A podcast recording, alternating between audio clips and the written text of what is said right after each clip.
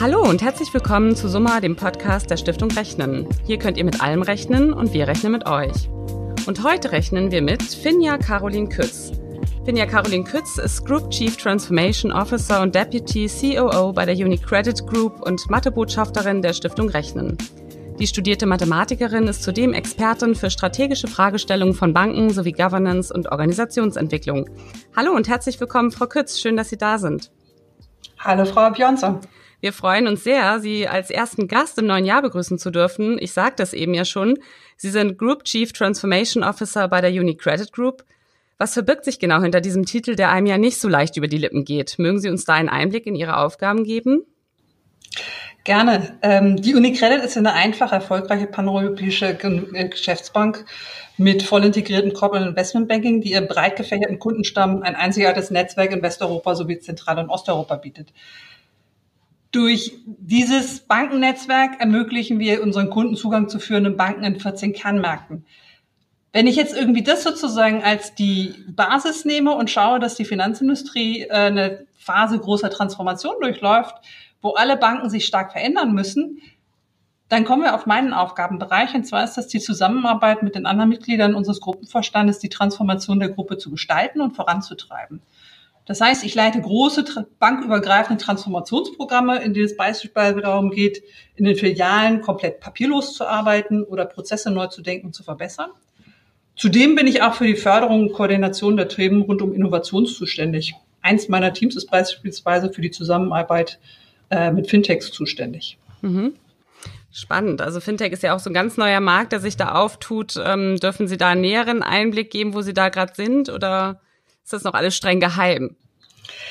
Äh, über die Fintechs, mit denen wir noch nicht öffentlich kollaborieren, kann ich natürlich irgendwie noch nichts sagen.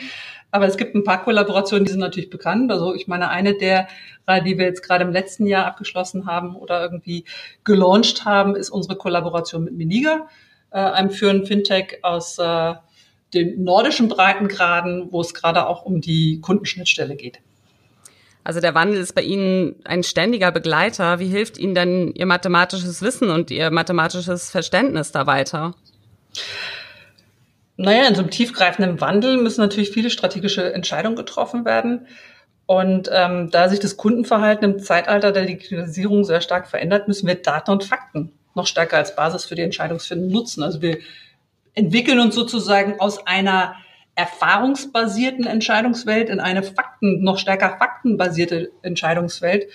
Und dafür braucht man ganz klar analytische Fähigkeiten und Rechenfähigkeiten, um halt äh, über Big Data, also sozusagen das Nutzen vieler Daten, artifizielle Intelligenz, künstliche Intelligenz, äh, tatsächlich dann diese Fakten irgendwie aufzubereiten. Und da hilft dann natürlich mathematisches Verständnis erheblich, um äh, diesen Weg zu beschreiten. Hm. Wir stehen ja nicht nur am Beginn eines neuen Jahres, sondern auch einer neuen Dekade. Was denken Sie denn, wie unser tägliches Leben 2030 aussehen wird? Was werden die entscheidenden Veränderungen sein?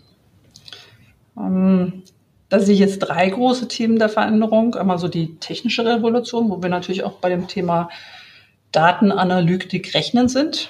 Dann das ganze Thema Klima-Erderwärmung und dann die geopolitischen Spannungen. Ich habe jetzt keine Glaskugel. Ähm, ich kann auch nicht sagen, was sich in diesem Bereich in den zehn, kommenden zehn Jahren entwickeln wird. Doch ich hoffe mal, dass wir es schaffen, Lösungen zu finden, um diese großen Herausforderungen in den Griff zu bekommen. Und ich gehe davon aus, dass gerade auch das Thema äh, Daten und Analytik äh, da einen entscheidenden Beitrag leisten wird. Hm. Ich komme nochmal zurück auf Ihr Stichwort künstliche Intelligenz. Ich habe ein Video mit Ihnen gesehen, ähm, da haben Sie auch über Konsumverhalten und Shopping gesprochen und da ging es auch um einen Kühlschrank, der selber die Dinge nachbestellt, dass Sie das toll finden würden. Haben Sie denn schon so einen Kühlschrank? Nee, äh, ich muss auch gestehen, sozusagen, das bezieht sich natürlich auf die Standardsachen, sowas wie Milch und Butter. Die mhm. anderen Sachen, sowas wie äh, saisonrelevantes Obst und Gemüse, kaufe ich ganz gerne selber, weil ich es einfach auch schön finde, auf den lokalen Markt zu gehen und mhm. Spaß habe daran, äh, mich inspirieren zu lassen, was es denn zum Essen geben sollte. Was wünschen Sie sich denn für das neue Jahrzehnt beruflich und ganz persönlich? Fange ich mal mit dem Persönlichen an. Ähm, ich habe ja drei Kinder und die werden jetzt im kommenden Jahrzehnt flügge. Und da wünsche ich mir einfach, dass wir gemeinsame Interessen entwickeln und ausbauen können, um eine Basis für Gemeinsamkeit zu haben, wenn sie dann nicht mehr automatisch da sind, weil sie halt zu Hause, sprich bei meinem Mann und mir wohnen. Und beruflich wünsche ich mir einfach weiterhin spannende Aufgaben und Herausforderungen, bei denen ich Dinge verändern kann. Wir bleiben mal bei der 10. Die Stiftung Rechnen feiert ja gerade ihren 10. Geburtstag und wir freuen uns sehr, dass Sie sich als Mathebotschafterin für mehr Rechenkompetenz in der Gesellschaft engagieren. Was ist Ihnen denn dabei besonders wichtig? Also als Grundüberzeugung bin ich einfach mal davon überzeugt, dass halt alle normal intelligenten Menschen die Grundlagen der, auch der höheren Mathematik verstehen können, wenn sie den Mut haben, sich auf neue Denkmuster einzulassen. Ähm, und die Herausforderung, die ich sehe, das ist halt heute häufigerweise so kokett gesagt wird, man sei nicht so gut in Mathe oder ich bin immer schlecht in Mathe gewesen. Und das schafft an sich natürlich eine hohe Hürde, Mathe gut zu finden und es auszuprobieren. Und aus diesem Grund bin ich der Meinung, dass gerade so eine positive Emotionalisierung der Mathematik extrem wichtig ist, um es da an der Stelle ähm, diese unnötigen Barrieren aus dem Weg zu räumen. Hm. Sie hatten es gesagt, Sie sind äh, Mutter von drei Kindern, die gerade alle so flügge werden, vielleicht auf dem Weg ins Berufsleben sind. Ähm, hatten Sie da große Erwartungen, große Wünsche an die mathematische Bildung in Schulen oder jetzt auch was die Berufsbildung, die Berufswege Ihrer Kinder angeht? Also vom Beruf sind wir noch eine ganze Weile entfernt. Ah, okay. Ähm, aber was sich sozusagen die mathematische Bildung in Schulen angeht, was ich mir da wünsche, ist mehr Dinge, die das Ganze intuitiv erläutern. Mal so ganz plakativ, ich wünsche mir zum Beispiel mehr Walnüsse. Äh, das klingt jetzt komisch, aber zu Hause hat sich irgendwann mal ergeben, wir essen gerne nach dem Abendessen Walnüsse und man kann mit Walnüssen hervorragend rechnen. Man kann zum Beispiel mit Walnüssen ganz intuitiv darstellen, weil drei mal vier dasselbe ist wie vier mal drei. Man legt einfach Walnüsse in drei Vierer rein und dann dreht man das Ganze um 90 Grad. Und ich glaube, dass es halt ganz viele Rechenregeln gibt, die man genauso intuitiv begreifbar machen kann und dieses spielerisch darstellen kann, dass die Kinder tatsächlich ein Gefühl für Zahlen und Rechnen bekommen und das nicht nur abstrakt lernen. Und das ist etwas, was häufig leider untergeht. Hm, also das Ganze erlebbar machen, begreifbar machen, wie Sie sagen, und da auch immer einen Lebensweltbezug herzustellen, so einen Alltagsbezug für die Kinder und Jugendlichen. Genau, stellt euch vor, wir haben zwölf Bonbons und drei Kinder. Ne? Das mhm. ist eine Frage, wo sich jedes Kind anstrengt zu rechnen. Absolut, das stimmt. Und abseits der Schulen, das Bundesministerium für Bildung und Forschung hat Ende 2019 ja einen MINT-Aktionsplan ausgeschrieben, bei dem insbesondere auch Mädchen gefördert werden sollen, außerhalb der Schule, zum Beispiel mit Nachmittags- oder Wochenendangeboten. Wie weckt man Ihrer Meinung nach das Interesse für Mathematik und MINT bei Mädchen noch mehr? Ich glaube, wir sind da auf einem guten Weg, aber ich glaube, da kann man noch ein bisschen was tun, oder? Da kann man sicherlich noch eine ganze Menge tun. Ähm, ich denke mal, einer der Punkte sollte man sein, sollte sein, dass man das Ganze vielleicht nicht Mathe oder MINT-Nachmittage oder Wochenenden nennt. Denn dann verlieren wir gerade wieder jene, die Mathe nicht cool finden oder eine gewisse Scheu davor haben und Angst irgendwie, dass sie da irgendwie gewisse Erwartungen nicht erfüllen können. Ne? Aber auf der anderen Seite gibt es ja sehr viele Interessen abhängig irgendwie, was die Mädchen jetzt gerade irgendwie umtreibt, in welchem Alter sie sind, an denen man ansetzen kann und wo man dann einfach gemeinsam die behandeln kann und tiefer einsteigen. Also sowas wie, wie viel Hundezwinger bringe ich in einem gegebenen Raum eines Tierheims unter und wie viel Holz brauche ich dafür? Oder wie kann mir mein Telefon helfen? Wie kann ich eine App programmieren, mein Taschengeld besser aufzuteilen, sodass sich etwas für die Kinobesuch mit den Freundinnen bleibt? Oder gibt es irgendwie eine Geheimsprache bestehend aus nur zwei Zeichen? So. Mhm. Ich glaube, da gibt es viele Sachen, wo man die Mädchen jetzt auch ansprechen kann mit Themen, die für sie relevant sind und ihnen dadurch zeigen kann, sozusagen, wie relevant Mathematik und Rechnen ist, eigentlich sozusagen ihre tagtäglichen Bedürfnisse und Interessen auszuleben. Also auch da wieder ganz klar der Alltagsbezug, ne? Also dass man die da abholt, wo sie stehen, gerade die Mädchen, also auch bei ihren Bedürfnissen und bei ihren Themen, die sie gerade haben. Und vielleicht auch da auf Augenhöhe abholen mit vielleicht Influencern oder sonstigen. Und mit diesem Thema Mathematik ist ja überall. Das heißt ja, ähm, nicht, dass es irgendwann am Schultor aufhört, sondern es wird einen ja das Leben lang begleiten. Genau, aber ich glaube halt auch, dass man keine Angst haben darf, tatsächlich etwas, ich sage jetzt mal, anspruchsvollere Themen zu positionieren. Ne? Also ich meine, so eine Geheimsprache bestehend aus zwei, ähm, zwei Zeichen ist im Grunde irgendwie eine Programmiersprache. Da haben sie auch nur eine Note mhm. Eins.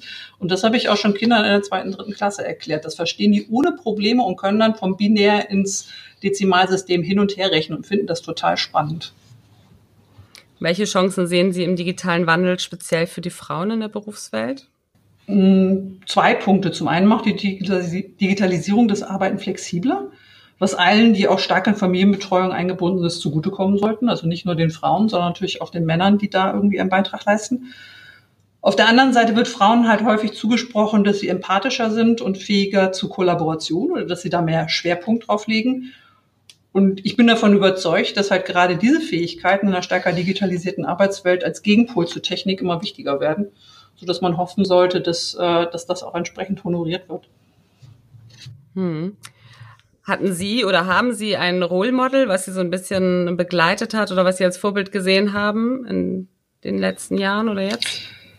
Äh, ein einzelnes Role Model glaube ich nicht. Und auch kein Vorbild oder so, wo Sie gesagt haben, nee, ich gehe meinen eigenen Weg, ich brauche da niemanden, an dem ich mich orientiere. Nur es gibt viele Leute, von denen man sich einzelne Aspekte abschaut oder von denen ich mir einzelne Aspekte abschaue oder irgendwie mich bestätigt fühle an einzelnen Punkten. Aber es ist nicht so, dass ich sagen würde, das ist jetzt so eine Person irgendwie, die mich ganz dolle inspiriert hat und der ich jetzt unbedingt nacheifern möchte. Hm. Wir möchten von unseren Gästen natürlich auch immer gerne wissen, wo rechnen Sie dann privat genau nach? Ähm, ich rechne privat genau nach, wenn ich mich in einer Zeitzone befinde. Weil ich irgendwie mit Zeitzonen ein totales Problem habe und es mir in London schon ein paar Mal passiert ist, dass ich zur falschen Zeit zum Termin aufgetaucht bin. Und wo haben Sie sich das letzte Mal kräftig verrechnet? Wahrscheinlich dann auch in der Zeitzone, dass Sie dann, das ist genau die Antwort schon. Ne? genau, da habe ich, da habe ich, genau, da habe ich mich irgendwie das letzte Mal kräftig verrechnet. Ein anderer Punkt, wo ich irgendwie gerne genau nachrechne, ist, äh, ich bin halt beruflich viel unterwegs und finde es, äh, empfinde das Reisen oft als Zeitverschwendung. Insofern rechne ich gerne ganz genau nach, wann ich dann spätestens aus dem Haus muss, damit ich alles noch schaffe. Und was hat Sie damals bewogen, Mathematik zu studieren? In der Oberstufe habe ich so den ersten Eindruck bekommen, was Mathematik noch alles ist über das Rechnen hinaus. Und das hat, da hat sich für mich eine Welt aufgeschlossen und ein großes Abenteuer, äh, was ich einfach ausprobieren wollte. Und haben Sie denn dahingehend auch schon ähm, Praktika gemacht oder hatten Sie da noch weitere Ideen? Also da liegt es ja manchmal nahe, dass man dann vielleicht eine wissenschaftliche Laufbahn einschlägt oder Lehramt studiert oder so, aber das war für Sie kein Thema. Nee, ich habe ja damals Mathematik-Diplom studiert, also eindeutig nicht Lehramt. Ähm, mein Ziel war damals, Wissenschaftsjournalistin zu werden. Da habe ich auch ein paar Praktika gemacht, habe mich dann aber doch entschieden, einen anderen Weg einzuschlagen. Und gibt es aus Ihrem Studium eine Erkenntnis, die besonders hängen geblieben ist? Ich habe äh, Mathematik und mathematische Logik studiert, was ja die Grundlage der Informatik ist im Endeffekt. Und da ist ein Punkt, der mich besonders beeindruckt hat, und zwar der Unvollständigkeitssatz von Gödel sollte ich vielleicht mal kurz skizzieren, was der sagt. Ähm, vereinfacht sagt er, dass es in einem formalen System Aussagen geben muss, die man weder belegen noch widerlegen kann. Also wo man nicht weiß, ist das richtig oder ist das falsch. Und das fand ich immer total faszinierend, wie so eine abstrakte und formale Aussage sich auch im Alltag irgendwie wiederfindet. Wenn ich mir jetzt überlege, es gibt einfach auch Erkenntnisse, dafür muss ich meinen Horizont erweitern, um beurteilen zu können, ist das richtig oder ist das falsch. Zum Beispiel, wenn ich nur eine Kultur kenne, ist es ganz schwer, diese zu beschreiben. Ich muss sozusagen ins Ausland gehen, mal im Ausland gelebt haben, um tatsächlich die eigene Kultur zu erkennen. Das ist so ein bisschen, wenn ich in einem System drin stecke, kann ich gewisse Aussagen über dieses System gar nicht machen. Und das fand ich faszinierend, dass sozusagen die Mathematik dann doch über Umwege so ähm, praxisnah sein kann. Selbst die sehr abstrakte Mathematik. Ja, und dann sind wir auch schon ähm, zum beim Ende angelangt von unserem Podcast. Ich stelle meinen Gästen immer am Schluss ähm, einen Satz zum Vervollständigen dar. Ich habe mir für Sie ausgesucht, ich wünsche mir, dass die Mathematik in Zukunft Punkt, Punkt, Punkt. Was wünschen Sie sich dann? Ich wünsche mir, dass die Mathematik in Zukunft cool ist. Ja, dann ganz herzlichen Dank, liebe Frau Kütz, für dieses Gespräch. Danke, Frau Abjonsson. Es hat mir großen Spaß gemacht. Ja, und wenn es euch gefallen hat, freuen wir uns, wenn ihr unserem Podcast Sommer folgt und eine positive Bewertung abgebt. Hört wieder rein, wir rechnen mit euch.